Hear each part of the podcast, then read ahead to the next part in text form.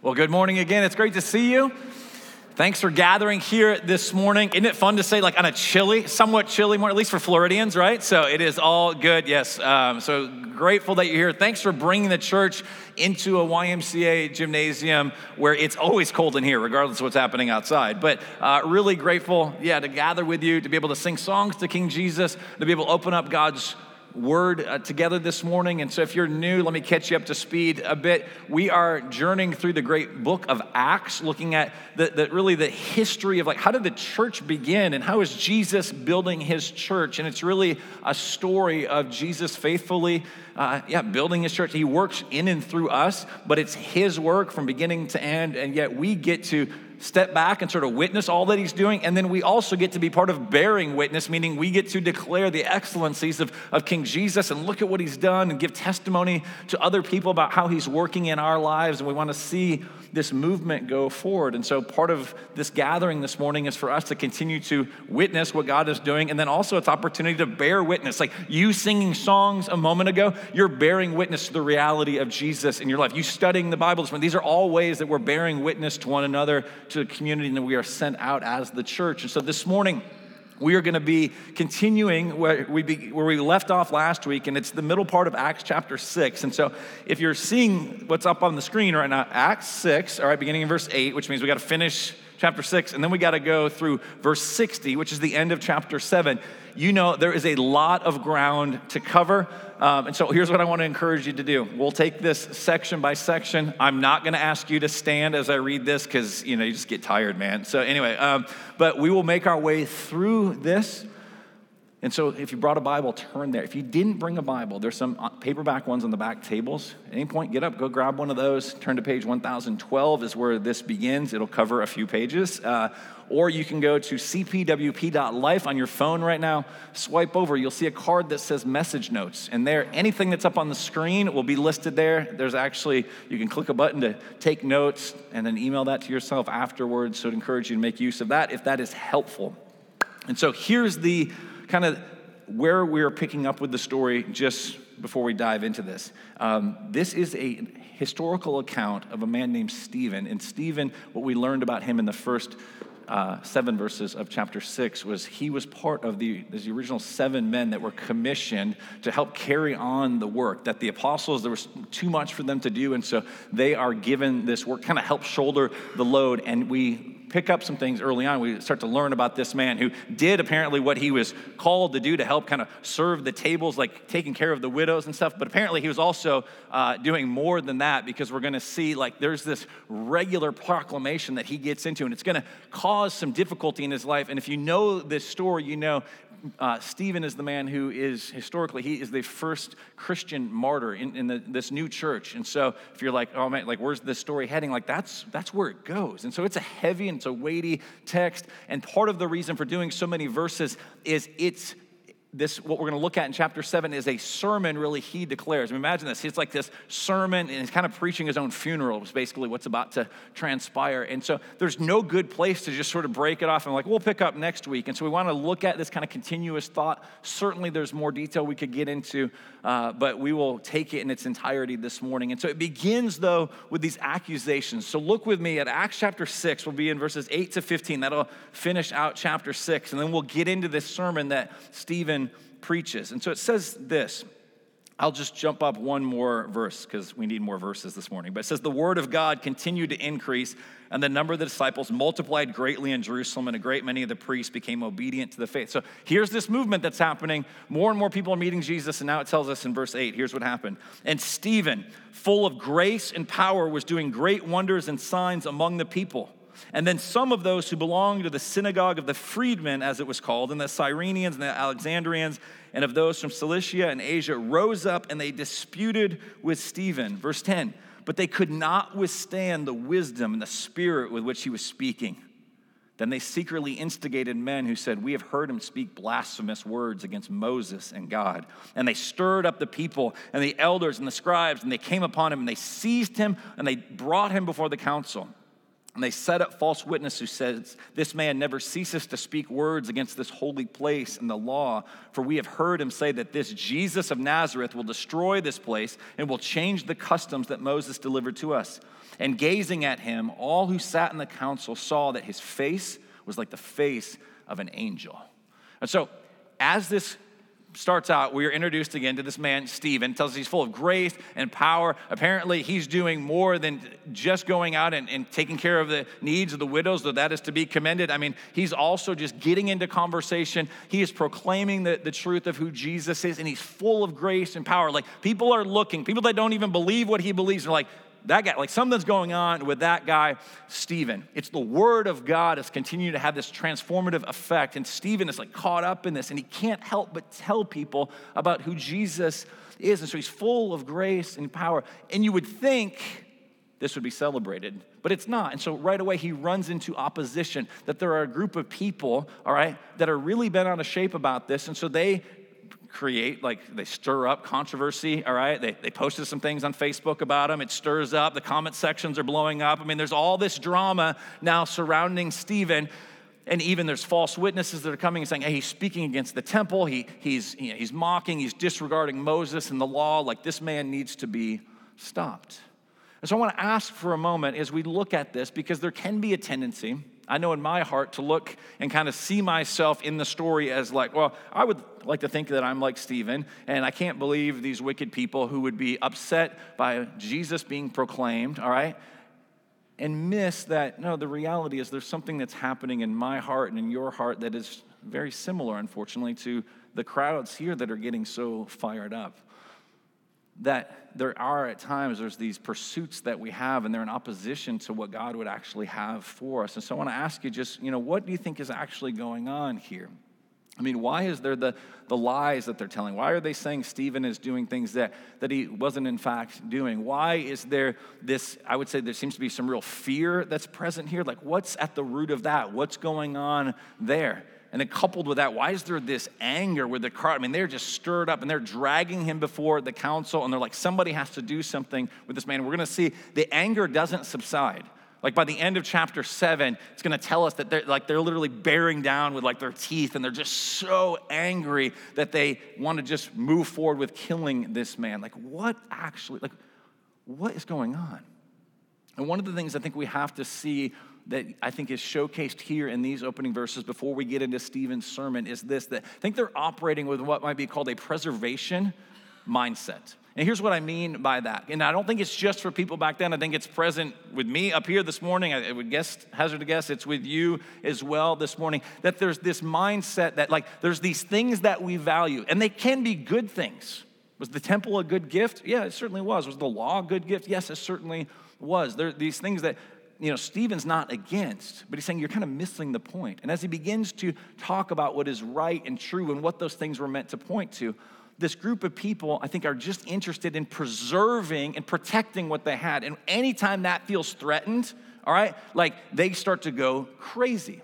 Maybe I'll put it to you this way. A number of years ago, my wife and I, we were um, we had visited some friends. They live up in uh, like the Shenandoah Valley in, in Virginia. It's just a beautiful area. And we asked, like, hey, where's a good hike to go on? And so we got instructions to go. And we pulled up to the trailhead. And I knew it was an ominous start because you have those moments, maybe you've done this before, you're like, I don't know, it's not well marked. Is it the trailhead? Is it not? Well, I don't know, there's a big field, there's a hill, that'll be fun, right? And so we we venture on out of the vehicle and we're making our way up, and it's this kind of clear like field up this hill. And there's like tall grass. It's kind of late in, in the summer.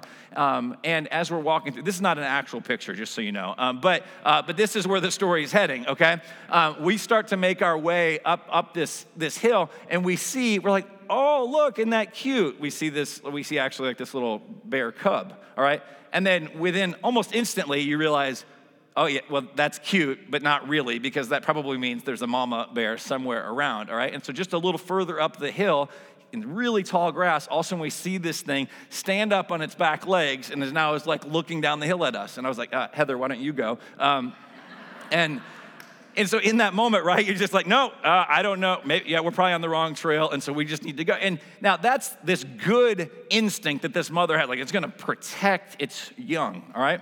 Not, nothing wrong with that. But can we be honest? I think there's this preservation mindset when the things that we value, that we've made ultimate, could be a career, it could be a relationship, it could just be approval of other people. There's something that our heart longs for. And I think these people back then, they had a particular way that they went a, about their, you know, kind of religious observance. They found great safety and, uh, and comfort in doing the w- things the way that they had always done them. And they thought that they could earn the affection of God. And they didn't want anybody threatening that. So, sort of this rising up, like, how dare you? when our idols, as the scripture talks about them, get threatened, right? Like there's this fierce defending that we have. And this isn't just for the world out there that doesn't know Jesus. It's talking about like the reality in your heart and in my heart. When something that we overvalue gets threatened, I mean, we are rising up and like, I'm gonna fight somebody right now. That's what's happening here. And Stephen now is gonna have this confrontation. And yet, did you notice the line as it concludes chapter six? It says, And gazing at him, all who sat in the council saw that his face was like the face of an angel. I don't think he's being smug here, all right? I don't think this is like the, the kid who gets punished. Maybe hypothetically, I did this, you know, and like as a young kid, and you get the spanking, you're like, mm, that didn't hurt, right? Like, I don't think it's, I don't think it's that. All right? I don't think he's just like sitting there with an attitude. I think what actually is happening is he has such a peace and a confidence in who he is in Christ that it literally tells us his face was like that of an angel. A lot of scholars would actually say, hey, there's probably a parallel here of one time in the scriptures, there's another man, the man that they think Stephen is actually disregarding, that is Moses, who went up and got the law at the top of the mountain. And when he came down, Exodus 34, you can go read this account, tells us that his face was like glowing, like it was just radiating. And I'm like, hey, maybe there's something similar here, God's sort of way of showing, oh, you think he's mocking Moses? No, this man actually is acting just like him. Like he's being a voice for me and proclaiming my truth. And so he's got this calm disposition. And he's got this rock solid identity in who, like who he is in Christ. He's heard the word of God. He's found his identity in the life, death, and resurrection of King Jesus. And though he has been brought before council, though he is being threatened, though they are rising up like a mama bear just wanting to tear him limb from limb, he has this calm? How does he have that? And what does that enable him to actually do? And so that's what we see here as we look through these verses. There's 53 verses that are the message of Stephen. It's his sermon. It's functionally, it's him preaching his own funeral. Um, and we don't even get to get to the end of it because the people get so cranked up that they actually just put an end to his life. And what we have going on here, and I've referenced it already, is that there are these identity markers. So as we read this, and we'll kind of look at it section by section, I want you to see it in this way the things that Stephen is speaking about. I don't even think he's speaking against them. He's saying, oh, you've just missed the point. Those were signs that were meant to point to something else you have to see this this proclamation or this confrontation with this group of religious leaders is out of love. This is not Stephen trying to rob these people of joy. He's trying to say, no, the thing that you are actually like worshiping, the thing that you've made ultimate, was meant to point you to something. Like I've used this illustration before, but it's it's like you with your family traveling to some you know theme park or some you know there's some national park maybe that you're going to, and you get out of the side of the road when you see the first road sign that says you know here exit here. Like you're not at the destination yet. All right, that sign is important, but it's meant to point you like where you're ultimately going to go. And what Stephen is doing is saying, listen, you're standing next to the side of the road, jumping up and down, thinking you've arrived. Like, no, those things were meant to point you in a new direction. They were meant to show you something, and you're missing out. And the things that he's going to confront them on, there's these identity markers. He talks in these verses about the, about the land, about the law, and about the temple. And so for the Jewish people, those were of utmost importance. And you might think, okay, well, those things don't have a whole lot to do with my life, perhaps. But the reality is, there's all sorts of things that the Lord has given to us that we can turn and try and make ultimate, and then we miss it. And we're constantly, as a people, I think, looking for identity markers to say, look at me, look at me, all right? Um, I grew up in Western Michigan, all right? It means that there's a fair amount of, uh, there's a Dutch population, all right? And so I'm not saying I had this t shirt, but maybe you can see it there. If you ain't Dutch, then you ain't much, all right? Um, that was like a common refrain, right? And so, I mean, we've got our tulip festivals and we've got our wooden shoes and, you know, we got all that, that stuff. Um, some of you know this about me. It wasn't even a Boy Scout, man. I was a Calvinist cadet. I mean, that's hardcore right there, okay?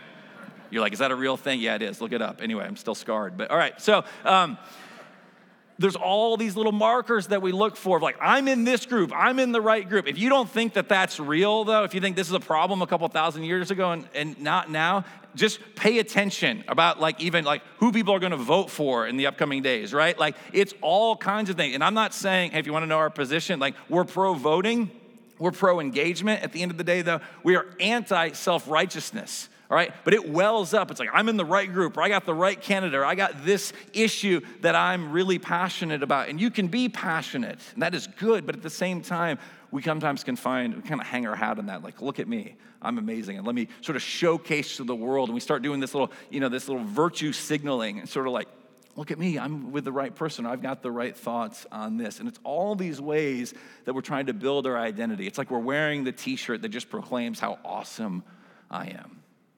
And so the first thing that we see then is the land. And so look with me. I'm just going to read, there's a lot of ground to cover here, just make a few comments along the way. But what Stephen does is he says, okay, we got to talk about this. The land is a good gift that the Lord has given, all right? The promised land, yes and amen to that. But he's like, you've actually made it like this identity marker. You're thinking, like, okay, if you don't have the land, then somehow you actually don't have an identity and things begin to crumble. And he's like, that's not how it was meant to be.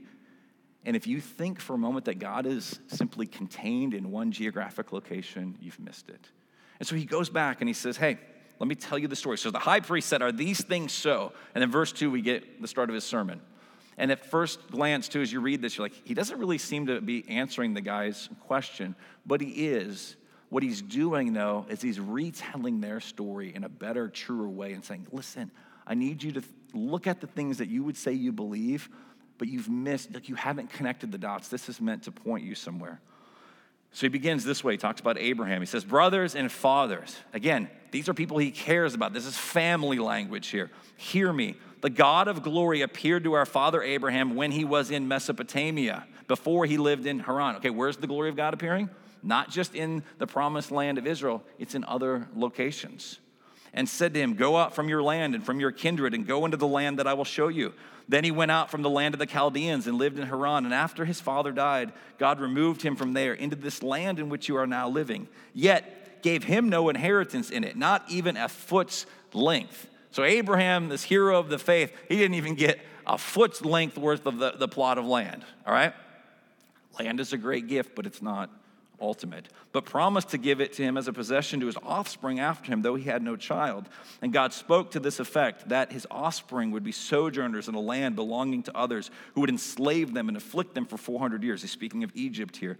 He says, But I will judge the nation that they serve, said God, and after that they shall come out and worship me in this place. And he gave him the covenant of circumcision. And so Abraham became the father of Isaac and circumcised him on the eighth day. And Isaac became the father of Jacob, and Jacob of the 12 patriarchs. So he just starts out and he's like, Listen, God's not contained in one geographic location. And I want you to remember there's this man that was raised up, and the calling, you go and start reading Genesis chapter 12 and the account of Abraham. It's he was meant to be a blessing to all the nations. God is doing something bigger than what these people think that he's doing. God is doing something bigger than what you might suppose and what I might suppose that he's doing. And so there's this call back to listen, this is the story that you're part of. Don't miss it. God is raising up a people for himself that would be a blessing, and it's not contained in one geographic location. Then he begins to move to Look at verse 9 through 16. He begins to talk about Joseph. And the patriarchs, jealous of Joseph, they sold him into Egypt. He's sold by his own brothers. But God was with him. All right, notice that. In Egypt, this pagan land, this non God fearing land, it's, what's happening? God is with him. That God is present. God is not contained. God is not throttled by circumstances. And he rescued, rescued him out of all his afflictions and gave him favor and wisdom before Pharaoh, king of Egypt, who made him ruler over Egypt and over all his household. Now there came a famine throughout all Egypt and Canaan and great affliction, and our fathers could find no food. But when Jacob heard that there was grain in Egypt, he sent out our fathers on their first visit. And on the second visit, Joseph made himself known to his brothers. And Joseph's family became known to Pharaoh. And Joseph sent and summoned Jacob, his father, and all his kindred, 75 persons in all. And Jacob went down into Egypt, and he died, he and our fathers. And they were carried back to Shechem and laid in the tomb that Abraham had bought for a sum of silver from the sons of Hamor in Shechem. So he's just, he's telling this history. And there's like, okay, why all the details? I think you just got to zoom out and say, okay, God is with Joseph.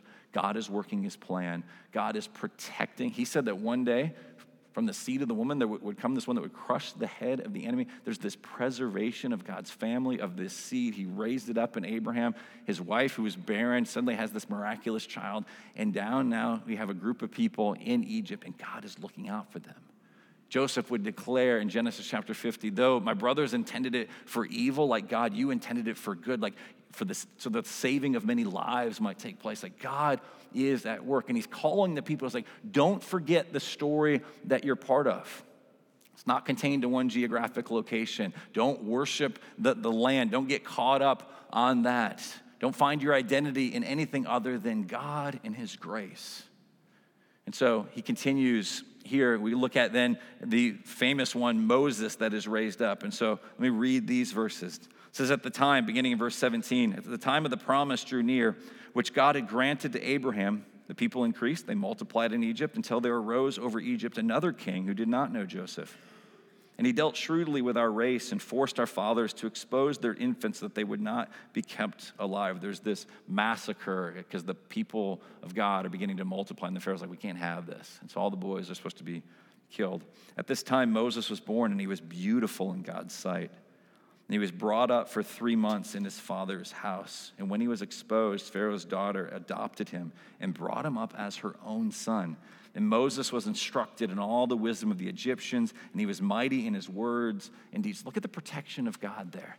God is at work. God is allowing this Jewish boy to be raised in the household of Pharaoh, to learn all the customs of the Egyptians, to learn that, that culture, to be used as a to be used for a, a good work that the Lord is going to do through him. The Lord is with Moses. Verse 23. When he was 40 years old, it came into his heart to visit his brothers, the children of Israel. And seeing one of them being wrong, he defended the oppressed man and avenged him by striking down the Egyptian. He supposed that his brothers would understand that God was giving them salvation by his hand, but they did not understand. And on the following day, he appeared to them as they were quarreling, and he tried to reconcile them, saying, Men, you are brothers. Why do you wrong each other? But the man who was wronging his neighbor thrust him aside, saying, Who made you a ruler and a judge over us? Do you want to kill me as you killed the Egyptian yesterday? At this retort, Moses fled and became an exile in the land of Midian, where he became the father of two sons. Now Moses is on the run. He's fleeing for his life, he's scared. And the question becomes will God be with him in that place? Look how the story continues. Now, when 40 years had passed, this is important too, right? Like we want things in like a certain amount of time. Mean, these are 40 year like epochs. These are 40 year kind of chunks of time. So he flees when he's 40, and for 40 years, all right, now he apparently just kind of goes about his work. He's a shepherd, he's hanging out, he's got a wife and some kids now, but he hasn't heard from God. He hasn't had this encounter. This is the burning bush. The dude's 80 now. All right? Like, that's a long period of time to just sort of be waiting. And so when I'm like, God, I prayed 15 minutes ago, what's up? Like, why haven't you worked, right? Like, there's patience here, trusting God's timing. Now, 40 years had passed, and an angel appeared to him in the wilderness of Mount Sinai in a flame of fire in a bush. When Moses saw it, he was amazed at the sight. And as he drew near to look, there came the voice of the Lord I'm the God of your fathers, the God of Abraham and of Isaac and of Jacob. And Moses trembled and did not dare to look. Then the Lord said to him, Take off the sandals from your feet, for the place where you're standing is holy ground. You're in the presence of God out here in the wilderness. You're away from the promised land. You're away from your home, that is Egypt. You're out here in the middle of nowhere, and God is here. He has shown up. He is with you, and He is carrying out his plans to bring rescue and redemption. This is the story that you're part of. He says, I have surely seen the affliction of my people who are in Egypt. And it's not just a God who sees the affliction back then, He sees the affliction that you've dealt with in this past 24 hours, the past week, your entire life. He knows what, you, what afflictions you will encounter. And He is with you, and He sees you, and He wants to minister to you. That's the story that you're part of. So I've seen the affliction of my people who are in Egypt. This is verse 34. And I've heard their groaning, and I've come down to deliver them. And now I will send you to Egypt. So God is raising up. God hasn't forgotten his plans. God is on the move. Do you believe this? And so one of the things that's being communicated here by Stephen is just saying, listen, God's not contained. Look at the heroes of our faith, right? Look at Abraham, look at Joseph, look at Moses. Like God met them outside of this geographic location. Like if you've made this the ultimate, like that doesn't make any sense at all. God is so much bigger and God sees us, he hears us. God is on the move. And then it moves then to this other identity marker for the people. They had made the law, which was a good gift from the Lord. They had made it ultimate, thinking, okay, we set ourselves apart from the other people because we got this land and we're gonna we're gonna obey and it is good to obey. And there was some truth in that. At the same time they thought well we can keep this. And so they would add to things. They'd come up with all sorts of different restrictions to make sure that they wouldn't violate the law. And over time what happened is there was a self-righteousness and a self-reliance that began to take place. I mean, Romans 7, if you go and read it, will tell you this. Like Romans 7 in verse 7 says, Hey, the law was given to show you actually like that you can't keep it. Like it exposes it, suddenly shows you, like, oh, well, that's coveting and you coveted and that's a sin and it leads to death. Like until the law came, we didn't have any sort of categories for that. And the law is meant not to puff you up, but to drive you down to see, oh, I am in desperate need of a Savior. I can't do this on my own. And yet the people think, well, here's Stephen, he's speaking against the law. He's like, no, no, no, I'm not speaking against it. It's a good gift. It's just been misappropriated, it's been misused. It was a sign to point to our need, and yet you're resting in your ability to do it. Like, have you even paid attention? So, look here what he says. He's like, okay, you want to talk about the law? He says, This Moses, verse 35, whom they rejected, and that's a reoccurring theme here about rejection of God's appointed prophets and leaders. Says, Who made you a ruler and a judge? Well, this man God sent as both ruler and redeemer by the hand of the angel who appeared to him in the bush. This man led them out, performing wonders and signs in Egypt and at the Red Sea and in the wilderness for 40 years. This is the Moses who said to Israelites, God will raise up for you a prophet like me from your brothers. That's a key line there. They're like, basically, what Stephen is doing is saying, even Moses, way back when, said there's this one that's going to be raised up. We know that to be Jesus. And what he's going to accuse them of, rightly, is saying, This is the one that was raised up, and you actually put him to death. Verse 38, he says, This is the one who was in the congregation in the wilderness with the angel who spoke to him at Mount Sinai and with our fathers. He received living oracles to give to us. This is speaking of the law. He was given the law to give to us. Our fathers, though, refused to obey him, but thrust him aside. And in their hearts, they turned to Egypt Imagine that. They've been rescued, they've been freed from Egypt, and they're like, we just want to go back. Moses had been up on that mountain too long, and they turned to Aaron, and they're like, Aaron, come on, help us out here. And this is what it says in verse 40, saying to Aaron, Make for us gods who will go before us. As for this Moses who has led us out from the land of Egypt, we do not know what has become of him. And so they made a calf in those days and offered a sacrifice to the idol and were rejoicing in the works of their hands. That's a key phrase. And the scriptures talk about the works of their hands so often, like we celebrate that, right? Like, hey, this is handmade, all right? It's like, oh, that's cool. You, you made that. In biblical language, though, works of their hands usually means they've crafted and created something to bow down and worship. All right? So rather than just celebrating it and saying, oh, this is a good gift, works of their hands is kind of this signal like, hey, that thing has gone in the wrong direction.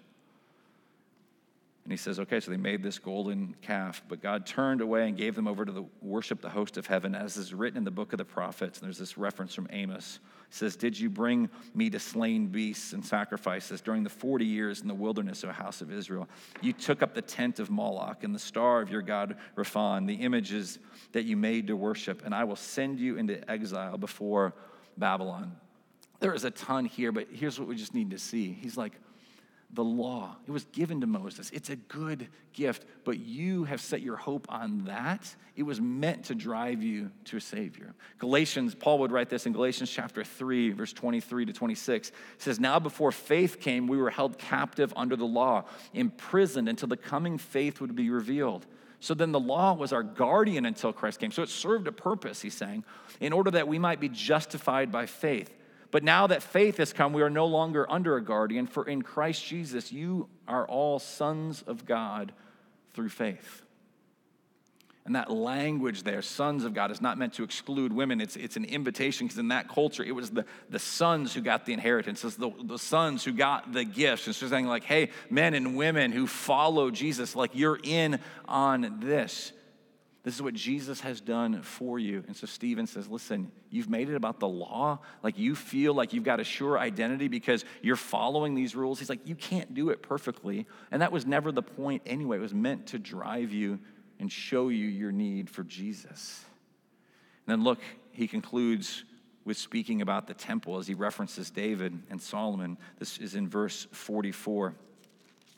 He says, Our fathers had the tent of witness in the wilderness, speaking of the tabernacle, just as he who spoke to Moses directed him to make it, according to the pattern that he had seen. Our fathers, in turn, brought it in with Joshua. So when they actually come into the promised land, when they dispossess the nations that God drove out before our fathers, so it was until the days of David, who found favor in the sight of God and asked to find a dwelling place for the God of Jacob. But it was Solomon who built a house for him. Yet the Most High does not dwell in houses, and there's that phrase, what? Made by hands. As the prophet says, Heaven is my throne, the earth is my footstool. What kind of house will you build for me, says the Lord? Or what is the place of my rest? Did not my hand make all these things? So even when they get to the land, even when they're able to construct this beautiful, ornate temple, there's this language, and this is what is beginning to incite the crowd because he says the Lord is not contained by something built by human hands. You're trying to contain God. You're trying to get him to fit in your nice little neat little box here. And God is on the move and he is doing wonderful things. And God has kept his promises and sent the one that would crush the head of the serpent. There's this story that's been unfolding, and you've been too focused on the law and the land and this temple and thinking, okay, you've got it all figured out and everything's under control. And now they're feeling threatened. And so they're just trying to preserve this thing. They're like, we've got this. We know how life works with this. It's why the Israelites were even at times wanting to go back to Egypt, even though they knew slavery was terrible. They're like, but that's familiar and there's some comfort there. And so now, this world that they know, like on the one hand, I'm empathetic because they're like, it's being threatened, they think. And yet, really, what's happening is there's an invitation to live in the way of Jesus, to experience His grace. And all of us, though, it's not just these people a couple thousand years ago. I think we recoil at that. We're just kind of like, I don't know. Can I trust Jesus in this? Because I've got my little world here and I don't want anything messing it up.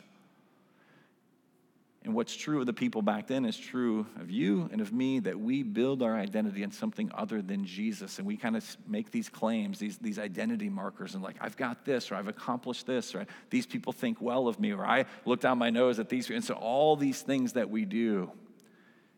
And what Stephen is doing, saying that's no way to live. And so, ask yourself, how are you trying to build your identity? What are you trying to build your identity upon? I love this quote this is from Derek Thomas in his commentary on the book of Acts. He says this This is an ancient, old problem. Anytime we try and build our identity through our accomplishments, our means, he says this. He says, This has always been the problem since Eden. Every deviation from God's way has centered on self effort and self justification. Land, law, temple, they were all ways that they were trying to self justify themselves. He says our Adamic natures are always attempting to build something with our hands, believing this merits us some measure of holiness or goodness. But the way of salvation is the exact opposite. As stated in lines worthy of repetition, nothing in my hand I bring, simply to the cross I cling. Is that the disposition of your heart? Nothing in my hand I bring, simply to the cross I cling. Is that where your identity is found? He continues, he says, Until we grasp this truth, we are on the highway that leads to destruction, stiff necked, uncircumcised in heart, and resisting the Holy Spirit. And so, this is what Stephen does. At verse 51, look at these couple of verses here.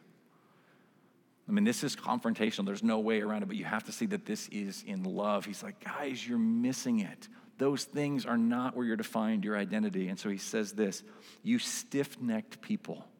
The imagery there is of an animal that's unwilling to sort of be bridled. It's uncontrollable. It's like there's this stiff, no, I won't do it kind of thing. Like some of you are like, yeah, that's the puppy we brought home, right? It was, it was so cute until it became stiff necked, right? I mean, it's that, that sort of like, I will not bend my will to yours. He's saying, that's how you're acting. He says, you're stiff necked, you're uncircumcised in heart and ears. Like, all right, so you've got the marking of God's people as circumcised, but your hearts haven't been circumcised. He's like, the internal work has not happened. So you've got all the external behavioral things, like, oh, you can check that box and check that box, but the heart work hasn't happened yet. He says, You always resist the Holy Spirit as your fathers did, so do you. He said, Do you know the story I've been telling you? As we talked about Abraham and Joseph and Moses and all of these things, they rejected the prophets. God brought a word, and ultimately said, eh, We don't want to pay attention to that. That's the story. And I wish it was the story of those people back then, but that's the story of my life. And It's the story of your life that there's this resistance to the things of God, that we rebel and, no, I'll do it my own way. He says, Which of the prophets does your fathers not persecute? And they killed those who announced beforehand the coming of the righteous one. Speaking of Jesus here, he says, Whom you have now betrayed and murdered, who you received the law as delivered by angels and did not keep it. The coming of the righteous one, whom you have now betrayed and murdered, you who received the laws delivered by angels, you did not keep it. So you've put your confidence in all the wrong things. So Stephen speaks a very difficult but timely word to say, I need you to hear the story you think you believe. I need to retell the story so that you see that it's all pointing to Jesus. And he showed up as the promised one, and you put him to death. That Jesus died, like the blood is on your hands, and yet as part of the very definite plan and foreknowledge of God, that God, as part of his redemptive plan, sent Jesus so that he would die in your place and in my place.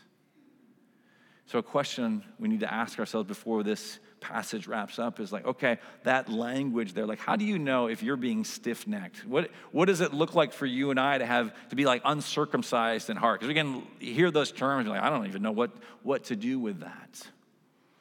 And I think it's any time we're unwilling to examine the heart. And so we might even go through some sort of modifications and changes that result in something maybe that's even a bit more applauded or accepted, even within Christian circles. It's the tendency to say, hey, I was acting in a very irreligious way, and now I've kind of cleaned up, but all you're doing is still trusting in yourself, making you the Lord of your story, all right? Making you the hero of your, of your story, and what you end up in is just this kind of religious behavior that isn't going to lead to life. In his book, uh, Counterfeit Gods, Tim Keller talks about this, and he, he recounts the, story. I just want to uh, read you this section about a, a man that he knew during his college years. And look at the, the change that took place, and yet pay attention to the change that really didn't take place, that really needs to. He says, During my college years, he says, I knew a man who, before professing faith in Christ, was a notorious womanizer. His name was James. James's pattern was to seduce a woman, and once he had sex with her, lose interest and to move on. But when he embraced Christianity, he quickly renounced his sexual escapades. He became active in Christian ministry. However, his deep idol did not change. In every class or study, James was argumentative and dominating. In every meeting, he had to be the leader, even if he was not designated to be so. He was abrasive and harsh with skeptics when talking to them about his newfound faith. Eventually, it became clear that his meaning and value had not shifted to Christ, but was still based in having power over others. This is what made him feel alive. The reason James wanted to have sex with those women was not because he was attracted to them, but because he was seeking the power of knowing that he could sleep with them if he wanted to. Once he achieved that power, he lost interest in them. And the reason he wanted to be in Christian ministry is not because he was attracted to serving God and others, but the power of knowing he was right, that he had the truth, his power idol took a sexual form and then it took a religious one. Here's a man that seemingly kind of got rid of one vice, but didn't really do the repentance and the needed work to see his heart change. And so then it just popped up again and manifests itself in different ways you and I are operating with this sort of stiff necked, uncircumcised in heart when we're simply just trying to modify our behavior to say, oh, I got to change this thing, or this is how I'm going to be known, or here's what my identity is, rather than repenting to God and saying, there's this deep seated, like there's this power idol or this control or comfort. I'm just long for people's approval. Like there's something that's driving every single one of us, and it needs to be repented of because that thing put Jesus on the cross. That thing murdered God's son. And we need to repent of that.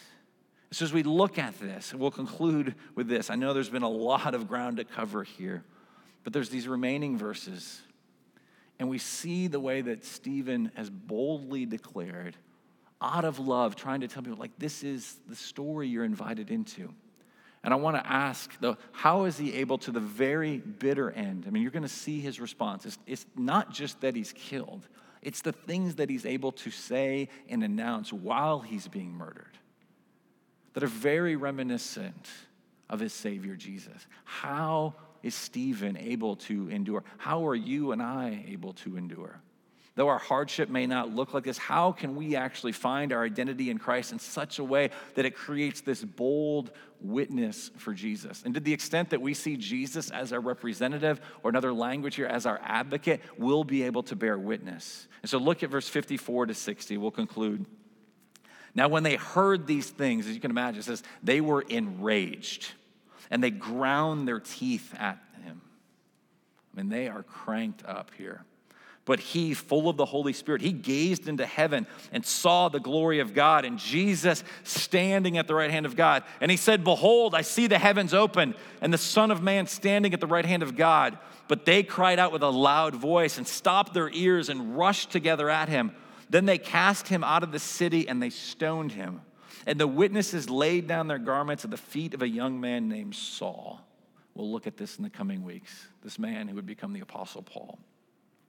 And as they were stoning Stephen, he called out, Lord Jesus, receive my spirit. And falling to his knees, as the rocks are being thrown at him, he's being pelted with rocks, he cried out with a loud voice. Imagine this. He's literally being stoned to death. He's fallen to the ground. And now he's shouting with a loud voice to get over the sound of the crowd and the anger and the fury and the rocks that are flying out. He cries out, Lord, do not hold this sin against them. And when he had said this, he fell asleep.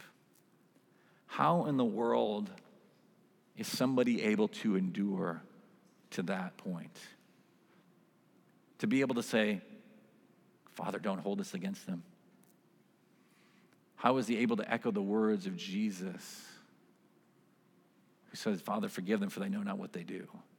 How is Stephen able to cry that out? And I think the beautiful image that we get here of what was true for Stephen is true for you and for me if you're a follower of Jesus, that Jesus is your advocate, he's your representative. It means this that Jesus, certain scriptures tells us is seated at the right hand of God. And in this point, Stephen looks up and he gets this vision of the risen Lord Jesus, and he is standing next to the throne. And it is Jesus that's ready to receive him. And it's Jesus that is looking at Stephen and approving of what he's doing. Not prove, you know, that because Stephen has proved himself, but because in that moment, Stephen knows his identity is in Jesus. It's where John would write about in John chapter, 1 John chapter 2, my little children, I'm writing these things to you so that you may not sin. But if anyone does sin, we have an advocate, one who's pleading your case. Meaning, it's not, hey, look at you, look at Jamie, what he's done. He's trying to do the right thing. No, no, the advocate nature is like, look what Jesus has done. He's trusted in Jesus. Stephen is seeing Jesus as an advocate, standing there, ready to welcome in, welcome him into the heavenly realm. Says, We have an advocate with the Father, Jesus Christ, who's the righteous. He is the propitiation for our sins, which means he's taken the wrath of God and turned it to favor. If you're here this morning as a follower of Jesus, the wrath of God was poured out on Jesus, so it didn't go on you and me, and it was turned to favor. So now he's your advocate. Now he pleads for you. Not only for ours, but also for the sins of the whole world. And this is what Stephen gets. He's like, these people can still get in on the story. They're not too far. They can still be rescued. How do we know that that's actually true? Because Saul becomes Paul, plants a whole bunch of churches sees, leads hundreds and thousands of people to faith in Jesus. This is the God that we bear witness to. We get to watch him do this, and then we get to tell other people this. And so that's the good news. And so I want to just close with this. How can you and I experience Jesus as your advocate? Like, how could you grow in this? I think one, what would it look like for us to be a community of people that's taking risks for the gospel? When we step out in faith, we begin to see all the ways that Jesus, and we experience it at a whole new level. He's our advocate. Our identity is found in Him. So if you get rejected, if you get mocked, if you get ridiculed, misunderstood, at the end of the day, it doesn't matter because Jesus is your advocate. There's an invitation to experience by knowing the scriptures. What, what did Stephen do? He knew the Bible. I mean, he just stood up, all right, and he's just preaching this sermon. He's calling all these stories together, and he's able to see how they all point to Jesus. And then there's this disposition where he's looking to heaven, that his gaze is upward, and he's like, This is what I need. I need more of Jesus. I need more of the gospel. I need to be filled with the Holy Spirit. And do you and I have that disposition? Are we looking to self? Or are we looking up to heaven? Are we looking up to Jesus? And so, as the worship team comes back up, let me give us a moment to respond. Trusting that the Spirit is at work right now. I want to give you a couple moments in prayer. What do you need to repent of? What maybe has been that identity marker for you that the Lord is saying, hey, that, that's a good gift. Enjoy it as a good thing, but don't worship that thing. What do you need to repent of? And then there's an invitation to rejoice in the finished work of Jesus. So, would we celebrate that? I'll give us instructions how we're going to celebrate that together as a community. And then we get this invitation. We get to be part of this retelling of people's stories. Say, oh, yes, that's good. And that, look at that, that thing, but it's meant to point you to something more fulfilling, something that is truly fulfilling, something that is ultimate? Can we be people that retell the story of people's lives so that it would sync up and connect with the story of the gospel? So let me pray for us and give you a moment. Father, thank you for this text. I know it is a lengthy text and there's a lot in there, but we thank you that your word is living and active, that, uh, that it doesn't return void, that God, just trusting you in this moment, that there's been truth that's been proclaimed, and that Holy Spirit, you're going to take that and apply that to our hearts. So I pray now that you would bring conviction where it's needed, that you would lead us in repentance. Would you apply the truths of the gospel in new and fresh ways to our hearts that we might actually rejoice in who we are in you? God, would you use us as people that are sent out to declare your excellencies? So, God, we thank you for the witness of Stephen who pointed us to the witness of Jesus.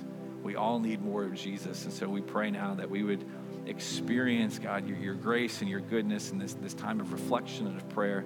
So hear our prayers now, God, for your glory and for our great joy. In Jesus' name.